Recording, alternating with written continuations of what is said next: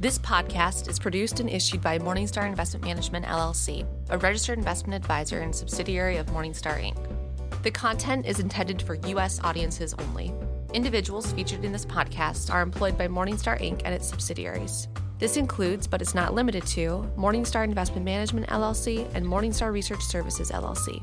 Morningstar Investment Management and Morningstar Research Services are registered with and governed by the U.S. Securities and Exchange Commission. Stay tuned for additional important disclosure information at the end of this episode. In The Tipping Point, author Malcolm Gladwell looks at how ideas can spread like viruses. Citing psychological studies and using many examples, Gladwell shows how people, environments, and changes in an idea itself can lead to explosive growth and popularity. Today, we're considering how ideas in this book, which turned 20 years old in February, apply to investing. Joining me to discuss this is Jared Watts, Client Portfolio Manager at Morningstar Investment Management. Jared, thank you for being here. Absolutely. Thank you for having me, Drew. And Jared, this isn't your official title, of course, but you're essentially the Oprah of our investment book club. Is that right? Talk a bit about what you do to lead the book club. And we've reached more than like 30 books that we've read together. Is that right? Absolutely. So, as part of our investment management, it's really somewhat of a culture club for us. It's a great forum for the investment management team to really get together and go through some of the what we believe are you know great books that talk about not only investing but behavioral finance and a whole host of other topics. And you know the tipping point which is not really directly related to for instance investing. But there's a lot of parallels i think that we probably will touch on here and as far as the overall goal, it's really just to get on the same page within our group and be able to kind of share information, thoughts, views in a way that allows us to really have a deeper understanding of our investment principles and how they really relate to some of the greatest authors out there that have written about a lot of these subjects that we're looking at. And as you said, the uh, tipping point is not explicitly investment related. How did this book come to be, you know, part of the reading list for the, the book club? Yeah, I think uh, one of the goals that we had was not only to talk about kind of a never ending list of investment related books, but we've read quite a few on the topic of value investing. That's really who we are at the core. But also to touch on books that are really topical in the sense that they also address important concepts that would be, for this book, the tipping point. It's really uh, kind of the nature of change. And, you know, in our business of managing money, you know, if one thing is constant, it's change. So I think this book does a really good job of talking about and discussing really what change is all about, how to think about it, what drives it, uh, what are the contributing factors. And even though, again, you know, there's maybe some loosely connected dots to really more what we're looking at uh, from an investment standpoint, I think, again, there's a lot of parallels. Yeah, and we will try to make those dots clear here in our, our conversations. Let's talk about the book itself. Can you give a, a brief summary of the book and maybe we can dig into some of its main points? Yeah, absolutely. Just a, a quick disclaimer on the front end. The book is really interesting and it kind of gets into a lot of different aspects as far as talking about change and, and really defining what the tipping point is. Myself, again, not a ophthalmologist, a virologist, a sociologist, or anything that's a ist uh, at the end. Uh, so a portfolio manager really interested in managing money and doing a good job with managing portfolios on behalf of investors. So the tipping point you know, we thought was a worthy discussion, again, because it mainly talks about the nature of change. And that nature of change is really broadly applied to ideas, social issues. It can apply to organizations, also individuals, and even products. So the book really explores concepts of how and why change happens and the, the process driving it. So Malcolm Gladwell, I think, does a masterful job at really talking about and relating this concept of tipping point by starting out talking about, you know, really the characteristics of epidemics. So he first starts by discussing the parallels between a virus and really epidemics and how just the nature of what a virus or an epidemic is. And he kind of broadly divides it into three different concepts contagiousness, little causes can have big effects, and that change happens not gradually, but all at one dramatic moment.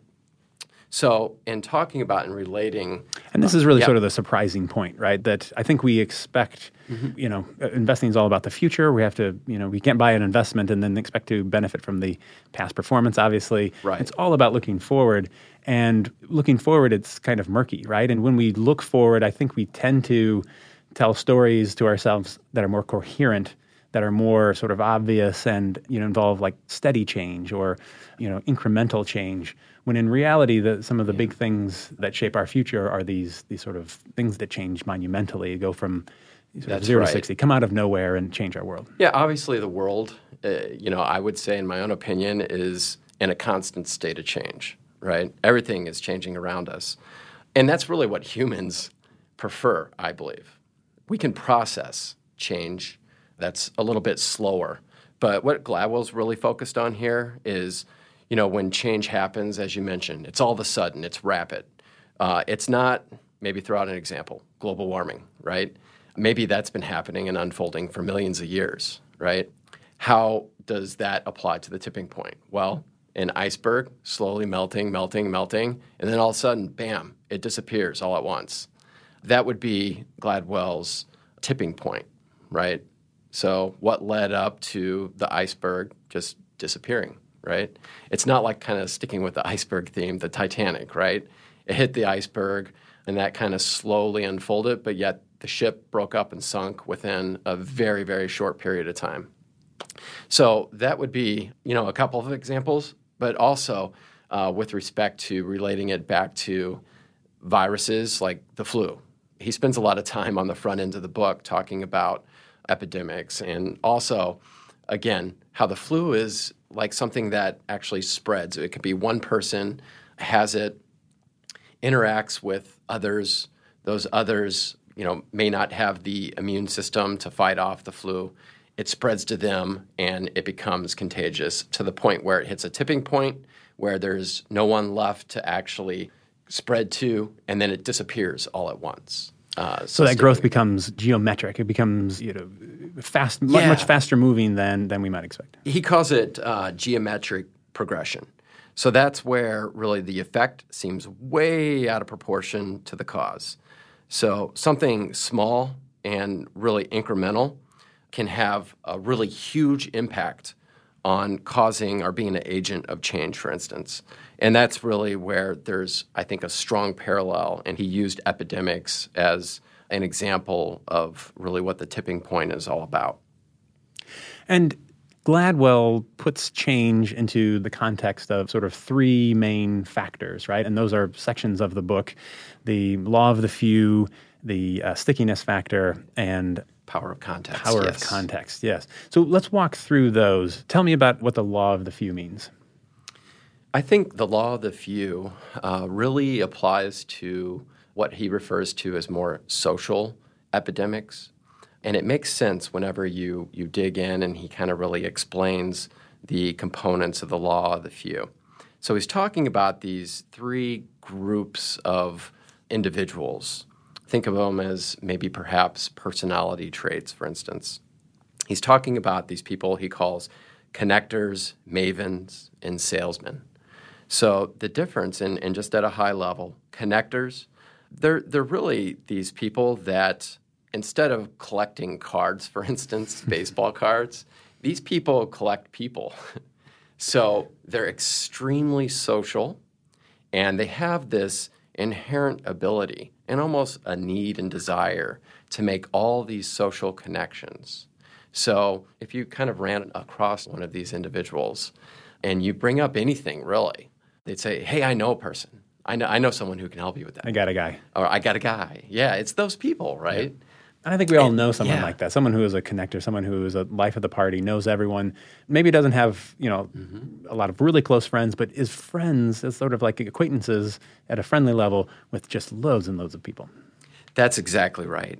And you can imagine why these people are extremely important and really spreading kind of a social epidemic to the point where it hits this critical mass and then it tips, right? So the connectors are one component. They're really what he called the masters of the weak ties or connections. So these aren't people that have really deep relationships with, with hundreds and hundreds of people. In fact, he did this, he runs this test. He said he's done this 10,000 plus times. But basically, he writes down all these names in a phone book to a group of people, and then he, he gives them this list, and they have to come up and, like, based on the first name, like, can you think of someone you know with that name? And he said, I believe the average was for a group of people that he gives this test to, the average was like 35 people, right? But then there's always uh, maybe one or more of these people that they actually score 150. So you get like a point for each person that you know. So, I mean, these people just like are off the chart, right? These are the connectors. If you asked to provide you know, really a, a, lot of detail about each individual person, maybe they would really struggle, right? Because in their brain, they've organized all these people as we might, you know, just kind of like a filing system. You know, Joe Smith, automotive, you know, expert, you know, and going down the list. So they know all these people, but they're really kind of loose connections and loose ties. The next are mavens. And I think the maven, the concept of this maven, is super interesting and also may have a lot of kind of dots to really what we do in the financial services industry. The example, the prime example that he gives, right, is a professor at University of Texas. That's right. That's right. So this university uh, professor who really he stumbled onto this individual, and this is exactly why a lot of people know mavens. And he says that one half of Americans know a maven, right? And that's a lot if you think about it. Oh, yeah. And it's not necessarily that there's a lot of mavens, but these people have such a powerful impact on people that it's hard to forget them, right? So, a maven and this university professor, he basically is an individual. They're not passive collectors of people like the connectors, but really, these are people who, uh, it's kind of a Yiddish word, right? Maven and it means one who accumulates knowledge. So, this professor that he provided an example of was just extremely knowledgeable in all these different areas. But, and, but not necessarily yeah. academic areas, right? It was more right. sort of like consumer items and, you know, what's the best washer to buy and what's the, uh, you know, what's the right sort of cable service to subscribe to? That's right. So if you think about these people, they're, you know, he provided a number of examples. They're collectors of information. Their true passion is not only to collect information, but also this is this is the way that they actually interact with people. So their social interaction is actually relaying all this information that they've gathered right? They're happy to be that sort of expert role. They're happy to have people come to them, not get paid for it, but yeah. to, to just sort of be the expert that's going to point people to the right consumer product or, or whatever it is that they know so much about. That's right. So, exactly what you pointed out, they're more socially motivated in that this is the way they're actually interacting and connecting with people. At first, they kind of came across as these people are subject matter experts, right? But they're more than subject matter experts because I think, you know, Gladwell provided an example. Say you're a car guy, right? You love cars. But maybe while you love cars, you don't love the people that you want to share that information with, right? That's not the driving factor. So you can be a subject matter expert in something, but that's not necessarily who you are as far as how you actually connect and how you communicate with people. Mavens, that's who they are, right? Really that's connecting the information with the right person. That's exactly right. Their satisfaction is not only in collecting information, but their satisfaction is really transmitting that information to as many people as possible. They want to help people. That's the driving factor behind who they are, right? They not only have all this information, but they want to and they need to share it with as many people as possible. So you can imagine in a social epidemic, right? These people are pivotal. You can really further your cause if you're trying to drive change by finding these mavens, right? So there's a whole list of things that you might be able to do if say you're an organization and you know you have this this product or this marketing campaign well what you really need is these mavens right in order to kind of spread the word and not only spread it but make it sticky right because that's super important and then the last person is the salesman and describe right? what they're they're like yeah so i think you know the description that gladwell provides by you know referring to this example of um, is it Tom Gau, I believe, was the name of this financial services. He was an, a financial advisor in uh, Southern California. And he was this super salesman. But a lot of people are in sales, right? But they're not necessarily fitting of this definition. So because salespeople essentially are selling products, whereas salespeople that Gladwell is referring to are, are really selling ideas, right? They're really exactly. excited about ideas, yes. and they want people to know about them and to understand them, and, ultimately yeah. adopt them and, and make them their own. Yeah. So what separates a good salesman from just an average one? Well, Gladwell talks about the number and quality of answers that they have to really what would be normal objections of anybody that they're trying to sell something to right? And if you had to describe them, you would describe them with words like energetic, they're enthusiastic, it's their charm, they're likable, they tend to be very optimistic, and they're really positive thinkers. And another very important aspect of these people is really their nonverbal cues. So Gladwell talks about, and it kind of gets into more uh, scientific and experimental research on how people interact. So these nonverbal cues, he provides a couple of really good examples of this. So a lot of people would say what we're doing here right now is kind of like dancing. So we're engaging each other. You know, we're we're basically moving our hands, making eye contact, we're shaking our head, yes. We're we're doing these things in this dance that we're having, which is a conversation. These salesmen are masters at this. And it's not even something they're trying to do, it's almost like inherent trait that they have. And really, when you collect all these characteristics, put them together, it makes for someone like that Tom Gau, who is this super salesman and almost impossible to resist. So you can imagine in social epidemics, having these people out there kind of on your side, furthering your cause, can be a tremendous value in your message spreading and really hitting that tipping point. Let's talk a bit about you know portfolio managers or analysts or even financial advisors. You mentioned Tom Gau. Are these three personality types? Are, are they?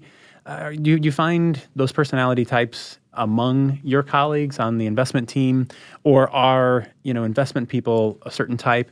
Are financial advisors a certain type? Yeah, I think there's always the stereotypes that go along with people and the roles that they hold. And I think there's probably something to that as far as a financial advisor. What do you want a financial advisor to be? Do you want them to be someone who's super analytical? If I throw out a couple other professions like an actuary or like an analyst or like a, well, probably not. Why? Well, because the goal of many organizations is to have those individuals out there connecting with people, having maybe the ability to also reach out if they need information. They need to know where to get that information, but not necessarily be a maven, right? Because that would likely not allow them to be very successful in their jobs, right? But then flip it around. How about a portfolio manager, right? So, a portfolio manager, do you want them to be a super salesman? Well, probably not. We're all in sales to a certain extent, right? You do research, you present that research. You have to sell that research to your investment colleagues, right? So maybe there's different aspects, but you really want select individuals in certain roles to exhibit certain characteristics that allow them to be very successful in what they are trying to do. Yeah, I would assume that because I know I'm thinking particular here of the select equity team who you know will find a stock idea, they'll bring it to their colleagues, and if that person is persuasive enough, mm-hmm. presumably they would get everyone on board and say, "You're making a great call. Go ahead with that trade." When in reality, what we want is to have devil's advocates. We want to have pushback. We want to have like collegial pushback right. to say, "Have you really thought about this? Have you have you you know uncovered every stone? Uh, have you thought about this as thoroughly as you need to to be making sure you're making a, you know a good decision?" And yeah, if someone is, is so winsome that you know just their sort of personality carries the day, then I would think uh, that that might be not you know mm-hmm. not ideal for the investment management team. Absolutely, not only not ideal, uh, but that could lead to really bad outcomes. Right? We don't want either individual securities or perhaps an investment thesis to really make its way into our portfolios just because somebody was a masterful salesman at presenting and pushing the idea. That's why many organizations, even ours, have really put a process in place to actually guard against that, right? I mean, we don't want that to happen. We want there to be this rigorous process where we're doing the research. The research is proving itself out, right? It's not necessarily someone is taking all this subjective information and then trying to sell it based on their own subjective thoughts and feelings about it. We're looking at the hard data we're presenting the hard data. We have all these checks and balances in place to really kind of confirm the research. It's a team effort, it's not an individual effort here. So, a lot of the research takes place by teams. And on the team, you have all these different dynamics at play that you also have to be careful of, such as groupthink. You mentioned one role and concept that we actually subscribe to, which is the devil's advocate role, right? And that's another way, a, a really good way of pushing back on ideas to make sure that they're not streamlined and they're not challenged. So that's a role that we actively integrate into our overall process to make sure that we're selecting the asset classes that we want or the individual stocks that we want on the merits alone, not necessarily someone's ability to really sell it. I want to throw something out to our uh, listeners. If you're an advisor and like to share your opinion on uh, which of these personality traits or characteristics that a financial advisor would be best suited if they had, please do so by emailing us at simple at morningstar.com. Let's move on to the stickiness factor. Can you explain what that is? Yes, absolutely. So let's think of a marketing organization trying to sell something, right? And they come up with all these really clever ways to kind of put the message out there, right?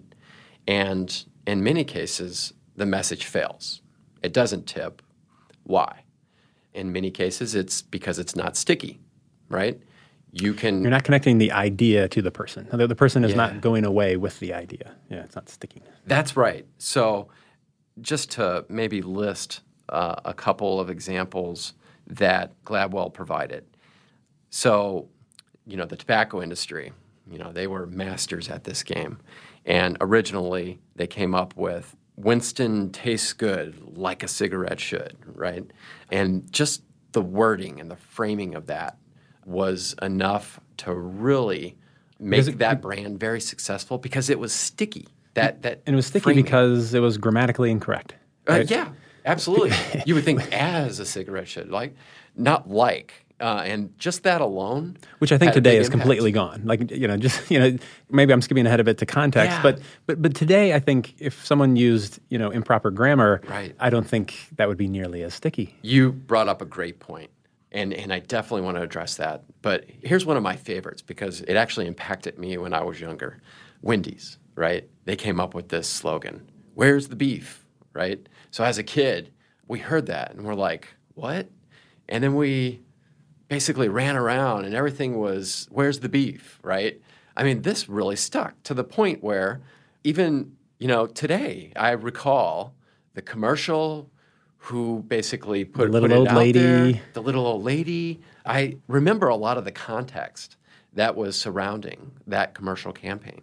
So I would say that was a slogan, that was a commercial that was highly successful, and it had that stickiness factor to it. So I know that Gladwell also talked about Paul Revere and also William Dawes and really their overall ability to get the message out that hey, the British are coming, right? Yeah. So, so here's an example where the message is the same, the same yeah. same amount of stickiness presumably, but you have two two people trying to spread the same message. One was successful and one wasn't. And why was Paul Revere successful when uh, Dawes was not? The big difference between the two were really who they were, the individual. Paul Revere, as it turns out, was not only this connector, but he was also somewhat a maven. And he knew exactly where to go in order to make this message that he was wanting to spread that the British were coming highly successful. Each town, he knew what house, what door to knock on. He knew who would be able to then take his message and put it in action, right? To rally the rest of the town where he didn't have to like go to every door. He knew which door to go to. And Dawes did not. He was like an average person. He was not a connector. Not saying that he w- was anything wrong here, but he just wasn't a Paul Revere who was highly successful as being a connector and a maven. So his message, he, you know, pretty much failed, right? He didn't have the same impact that Paul Revere did it's like spreading a fire, right? And Paul Revere knew just where to sort of light the kindling so that uh, you know something else would burn after it. That's right. Whereas if you're trying to light, uh, you know, wet wood or something, it's yeah. just not going to get very far. You can put a blowtorch on yes. you know wet wood, and it's just not really ever going to burn. And I think that's a great transition into really the power of context. So let's stick with the Paul Revere example here for just a second. Gladwell talked about obviously Paul Revere was a connector. He was a maven but you can still fail in having something tip, even though you have kind of the law of the few on your side. Why? The reason he provides, I think, is a really powerful one. Say it was daytime and Paul Revere rides through the town. He knows exactly what doors to go to, right? He's a connector. He knocks on the door, no answer. Why? It's daytime. These people are maybe at work, maybe they're out in the fields. They're not home. So now Paul Revere what? Has to go search around the fields? And, and no. So in that case, maybe in hindsight, he would have failed at his mission to really bring everybody to arms. So, context, the context, the environment was right. It was nighttime. These people were at their houses, all gathered in one place, and Paul Revere knew exactly what place that would be, right? So, the context was right for that message to really tip in other words. Let's go back to stickiness just for a second. Do you think there's any insight from the book that advisors could glean to make their messages stick better with clients?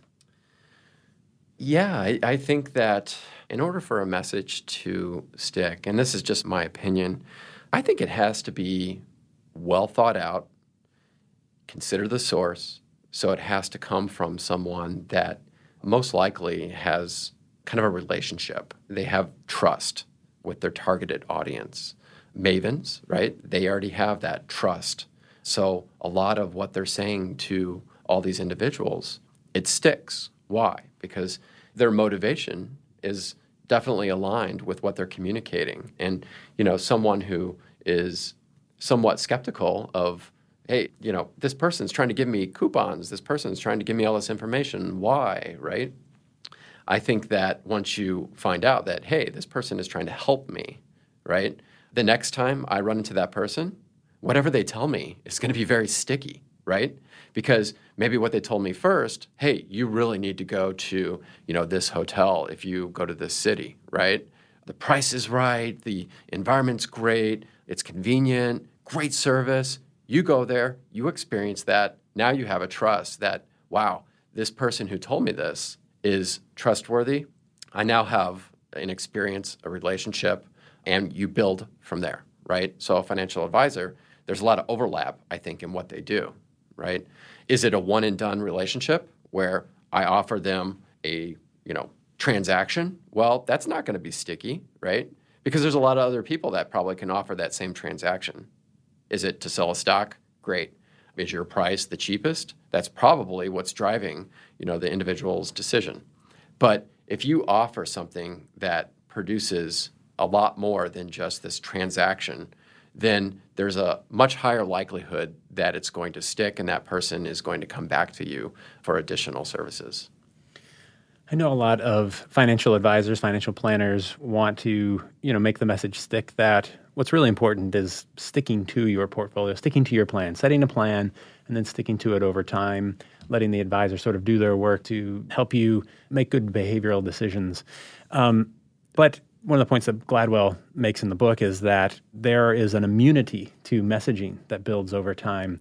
His one example was, you know, when he first got email, he would you know wake up and very happily read the three emails he got and respond in in length to each of them and then over time he would wake up and have 40 messages and you know respond with you know short two line responses and how might you know in an age where we are inundated with news with messaging with ads how can an advisor help make sure that their communications to their clients you know stands out and will stick in some way with them?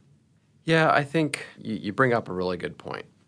I think this was really called the fax machine error, kind of what happens as far as you know people's overall immunity to you know different things that take place. You brought up email; that's a great example. But I mean, it could be broad in that it could be a message, right? So advertisements. So probably 40, 50 years ago, TV commercials likely had a much higher impact on individuals.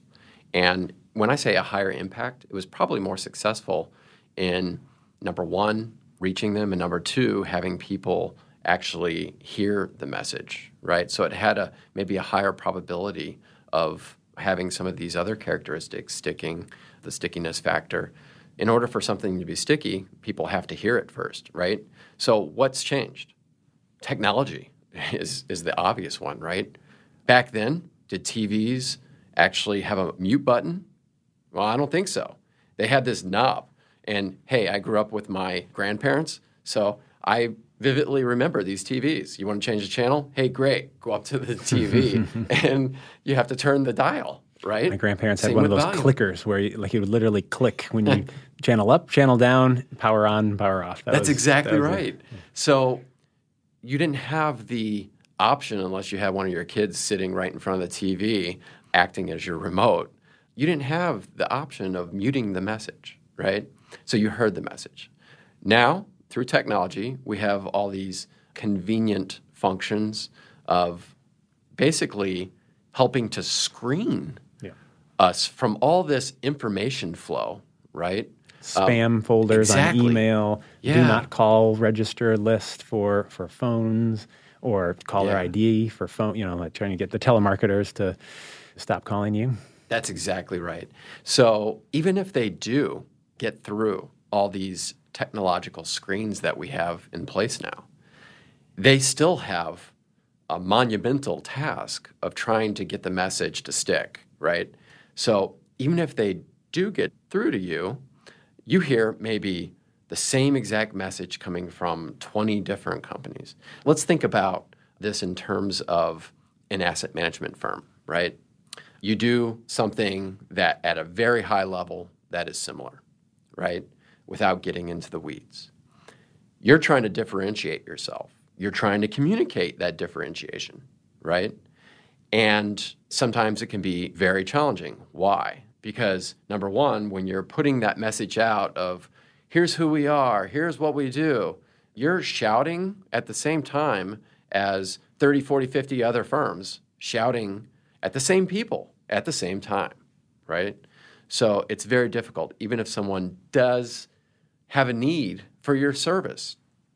That's why financial advisors, I think, are extremely important, right? They can somewhat act as a filter on behalf of individual investors. They do the necessary due diligence to select the products and the services that they feel are most important for their clients, the investors, to meet their longer term financial goals, right? So they're helping screen you know, all these messages. So again, financial advisors too, you know, they're also very susceptible to becoming immune. So I think organizations who are really trying to get their message out there need to do it in a thoughtful way that differentiates themselves and really provides some sort of value in your communication, right? Because if you're saying the same thing, you're not going to get the attention, most likely, yeah. of a lot of your intended audience. I think Gladwell says in the afterword as well that you know this sort of buzz, and this was written 20 years ago, as we as we mentioned before, and the afterword, but I think, was a year after original publication. So so th- this is still old advice, but I think it still holds that as media and as you know, more and more messaging comes down the pike. Gladwell says that he believes people will be driven back toward their social networks, talking directly to people, finding a maven, finding a connector who can, you know, find, you know, the right person for them. It seems like financial advisors or financial planners have a role in that, being that personal contact to someone who is going to provide information in a reliable way that is, you know, maybe not, you said, you know, kind of shouting out ways, the ways that are blasted out, you know, an email to everyone, but in personal ways. I think generally we tend to respond better to those personal communications and, you know, we give our friends more time than we do, you know, a company that is selling us something or trying to uh, sell their ideas to us.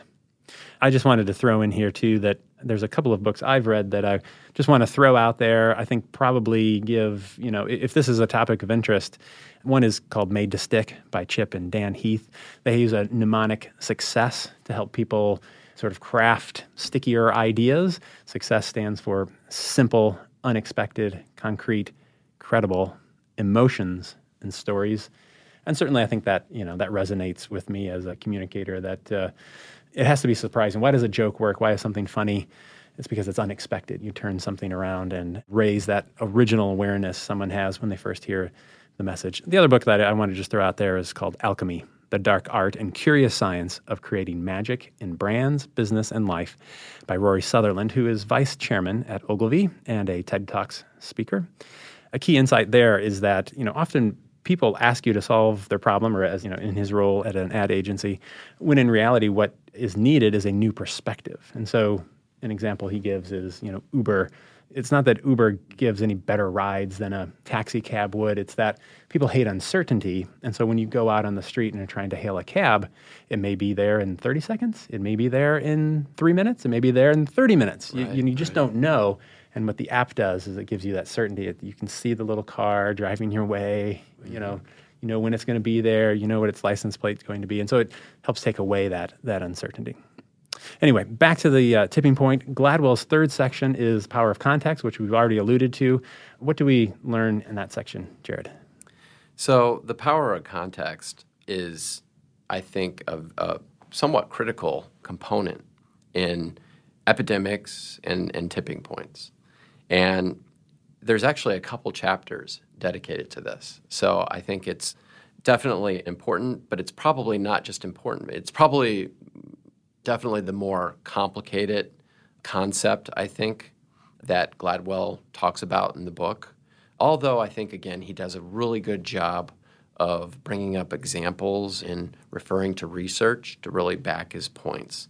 And again, I think the power of context at its core, it's really this nature versus nurture debate.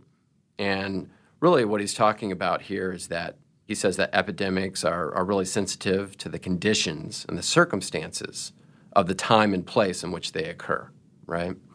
In other words, the environment can be the driving factor of why something tips.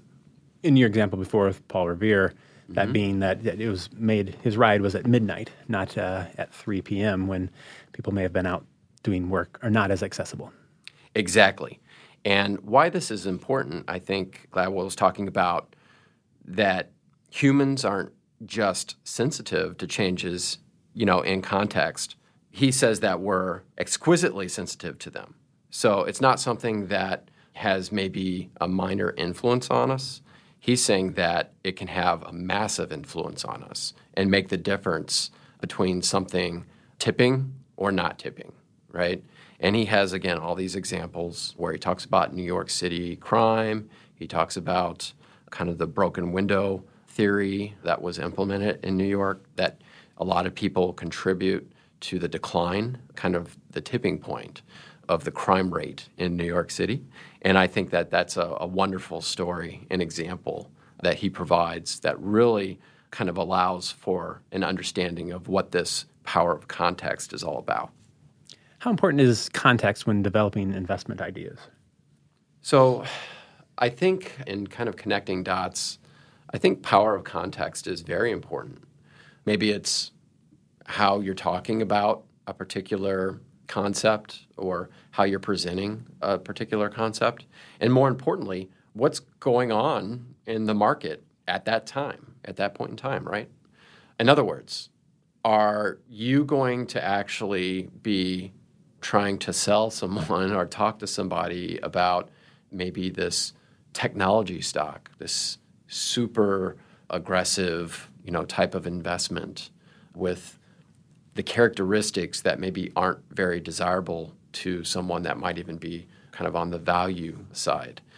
When in the market environment, let's say that we're well underway to the tech bubble bursting, right? And maybe this individual is looking at their portfolio and seeing a major decline in all these investments that he has or she has that looks very similar to the one that you're talking about. Do you think they're going to be receptive to listening and hearing about and taking your advice? Probably not. Why? It's the context. Like the market environment is pretty much producing circumstances that would make it very difficult for that individual to really buy into what you're saying. So, for a financial advisor, this might mean you know sort of a client's uh, risk appetite, risk capacity, but also their goals, the goals that they have outlined in their financial plan, and the of characteristics of those goals, and and then context being matching the right portfolio to that person. Is that right? Yeah, absolutely. Again, in the book, they talk about two different types of context. One is maybe more at the individual level. And then another chapter was dedicated more towards talking about a different dynamic of context, which is really the group power. So the impact that groups have on individuals and the context that a group environment provides to an individual's decision making process. And not even just decision making process, but maybe their overall experience, right? And by that, one of the examples I think that was pretty straightforward is is it more enjoyable to sit at home by yourself and watch maybe this comedy routine? Or does the comedy routine take on kind of a different perspective when you're sitting maybe live where that comedian's on stage and you have all these people surrounding you laughing and like providing a, a different experience? So really that's the context at play there in a group versus kind of an individual so i think that there's a lot to be said about really the power of context in the group setting as opposed to you know someone who basically is looking at the environment somewhat by themselves.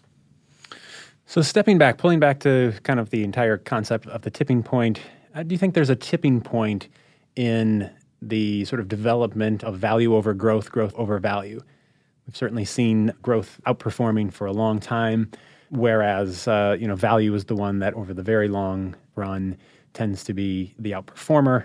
So if value is going to come back into some overperformance kind of stance.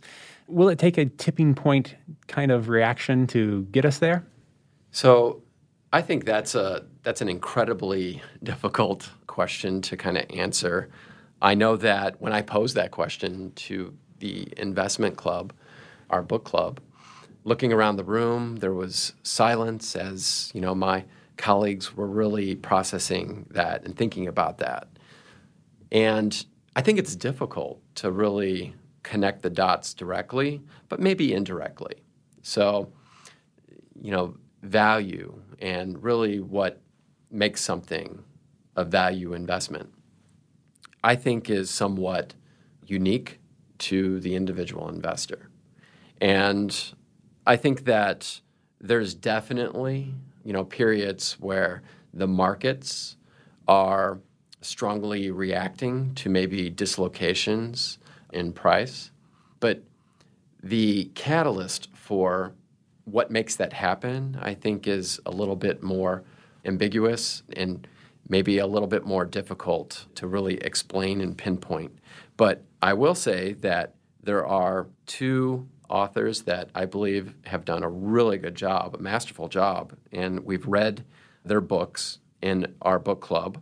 One is Andrew Lo's Adaptive Market Hypothesis, and the other is Richard Bookstaber and the End of Theory. In both of those books, they kind of bring out, you know, different theories that aren't all that different.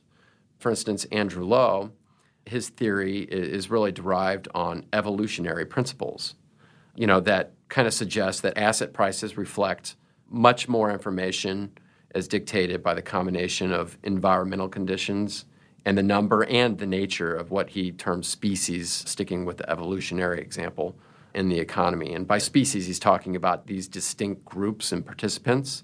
And those participants would be like hedge fund managers, pension funds, individual investors, and et cetera. Kind of making the leap in connection to Richard Bookstaber. When you think about, and he, he really talks about agent based economics and these complex adaptive systems and emergent behavior.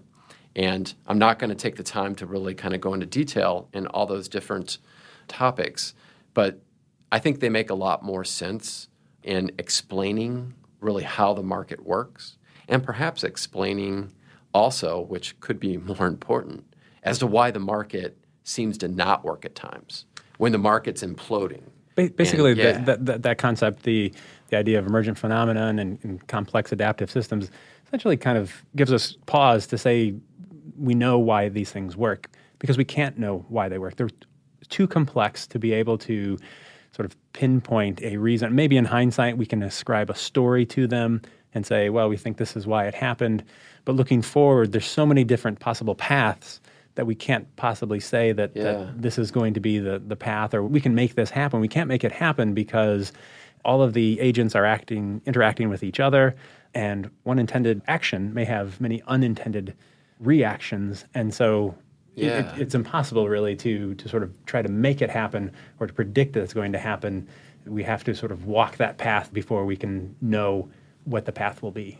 Yeah and i, I think that these two authors especially again they do a great job of bringing not only just a logical theory in play here but I happen to believe that kind of the facts and, and the concepts that they actually write about and discuss and the empirical research and data that backs it up, I think is a really compelling argument for how the markets work. You know, basically, everybody's doing their rational thing by investing in, in what they're investing in, right? So you can have the collective market participants that are doing what's rational for them.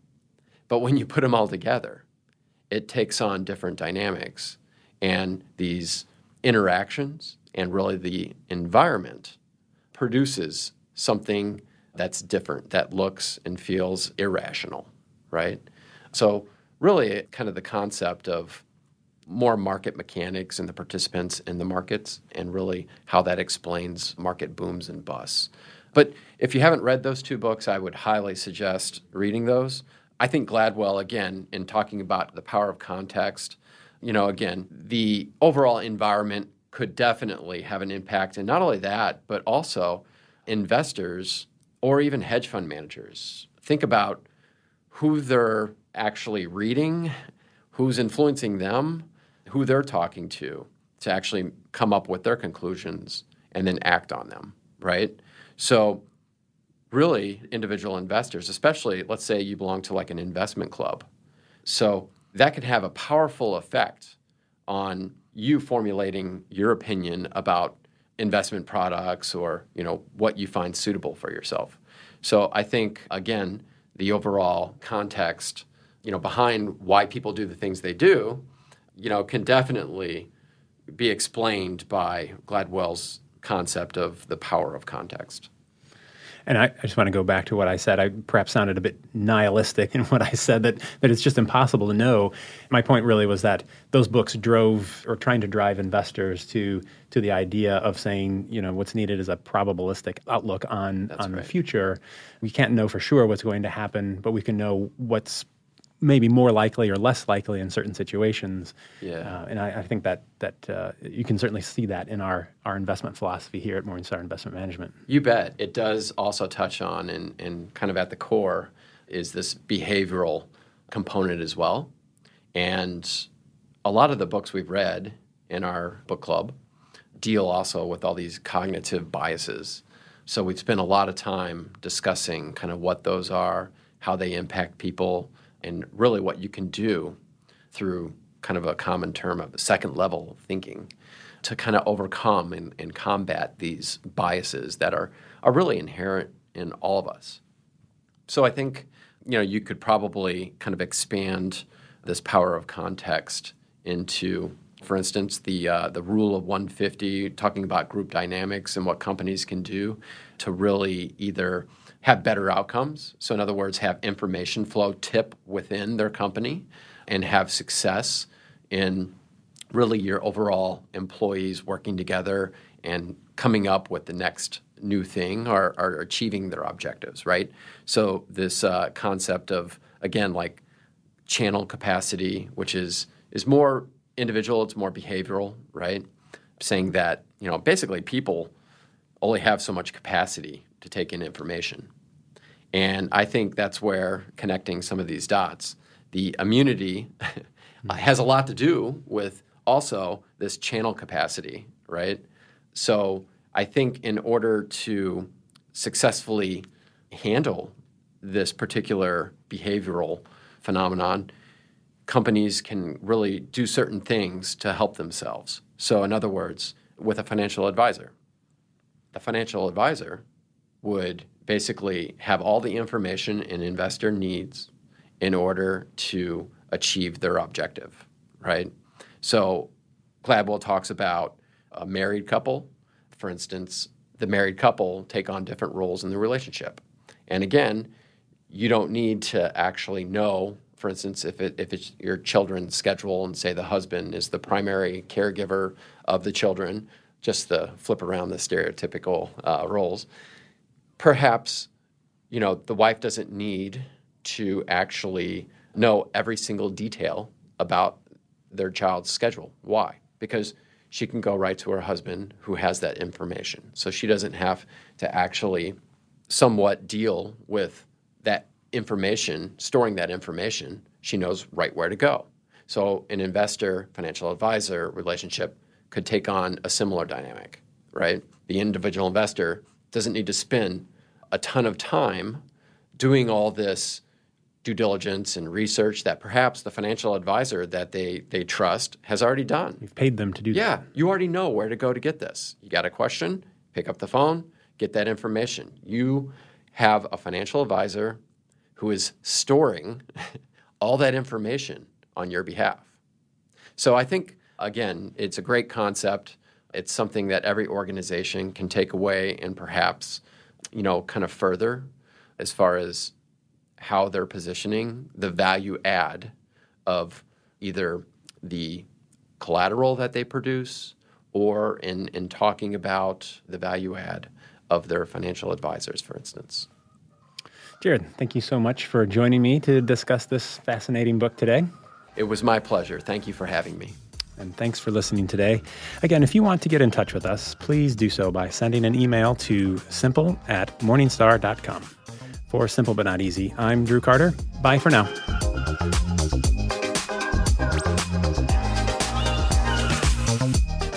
Podcast is for informational purposes only and should not be considered investment advice.